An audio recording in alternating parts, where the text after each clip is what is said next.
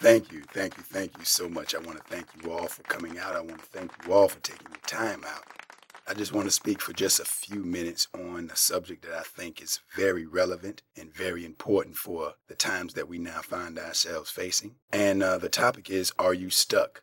Huh? Good question. Huh? A lot of people find themselves in a situation right now. They seem to believe that they're in a situation that they're stuck in. They're in a place where they feel like they really don't want to be. They really don't foresee any way out of the situation that they're in. So, in essence, folk are stuck. Now, when you become stuck, naturally you become stagnant. It's like a river that's stopped up, clogged up, or dammed up at one end or another, and it's unable to be in flux, constantly in motion. The river is unable to bring in the fresh oxygen needed to rinse out the impurities that were built up because there is no natural flow. Now, when a river becomes stagnant, it starts to stink. A stagnant river obviously begins to develop algae on its surface due to the lack of movement. Now, in that algae, you have different life forms that feed on the algae, and within the layer of algae floating on the surface, there are mosquito larvae and microscopic bacteria and a multitude of insects that congregate on the stagnant pond, causing it to become stinking. You know, it gives off a an uh, ammonia like odor, kind of a foul smell. Now, you know, the first sign of a stagnant river or a stagnant life is a lack of flow, a real progressive movement. Folk become defeated and unmotivated. They appear to embrace the obstacles as opposed to the opportunities that life has to offer. Now they're stuck in a rut and it becomes frustrating. And when you're stuck in a situation, you lose your focus on what your higher calling really is you may focus on what everybody else is doing, which in turn highlights what you are not doing. Now, folks who are stuck are not really focusing on what they're truly created for. They become stagnant, and that lack of progress or flow is a perfect breeding ground for a stank outlook and attitude.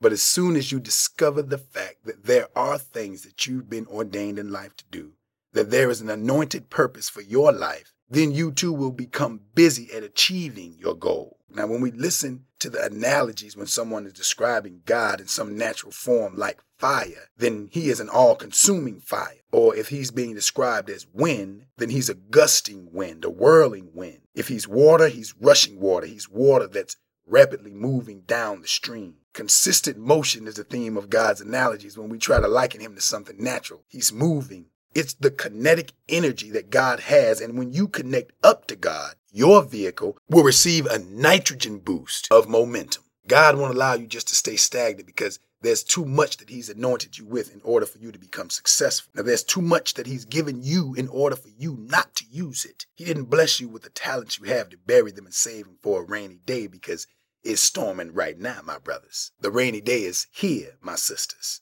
When you worship a moving God, you can't help but be in motion. That's one of the major purposes of staying connected spiritually and being honest with your spirituality and faith.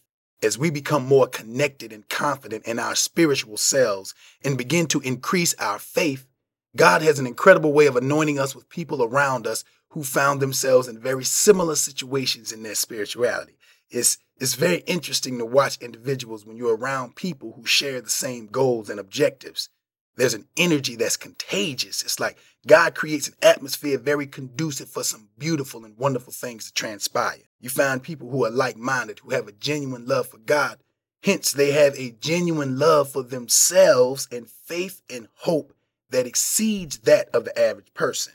Teamwork will make your dream work. Now, when you stink, you alienate yourself. The river that's stagnating cannot invite support, it cannot invite new fish to swim in those waters. Only life that's hanging around that is the gnats and the flies because there's no new fresh flow of ideas and fellowship. When we find ourselves stuck, we become selfish. We're stuck in the spot that we're in, so all we can do is receive as opposed to give. It's similar to the river once again. See, the river can't give much oxygen to support life because it's not moving, it's, it's not staying oxygenated. Another sign of stagnation is fantasy. Someone who's stuck in a situation will begin to fantasize themselves out of the situation as opposed to forcing themselves to do something to get out of where they are right now.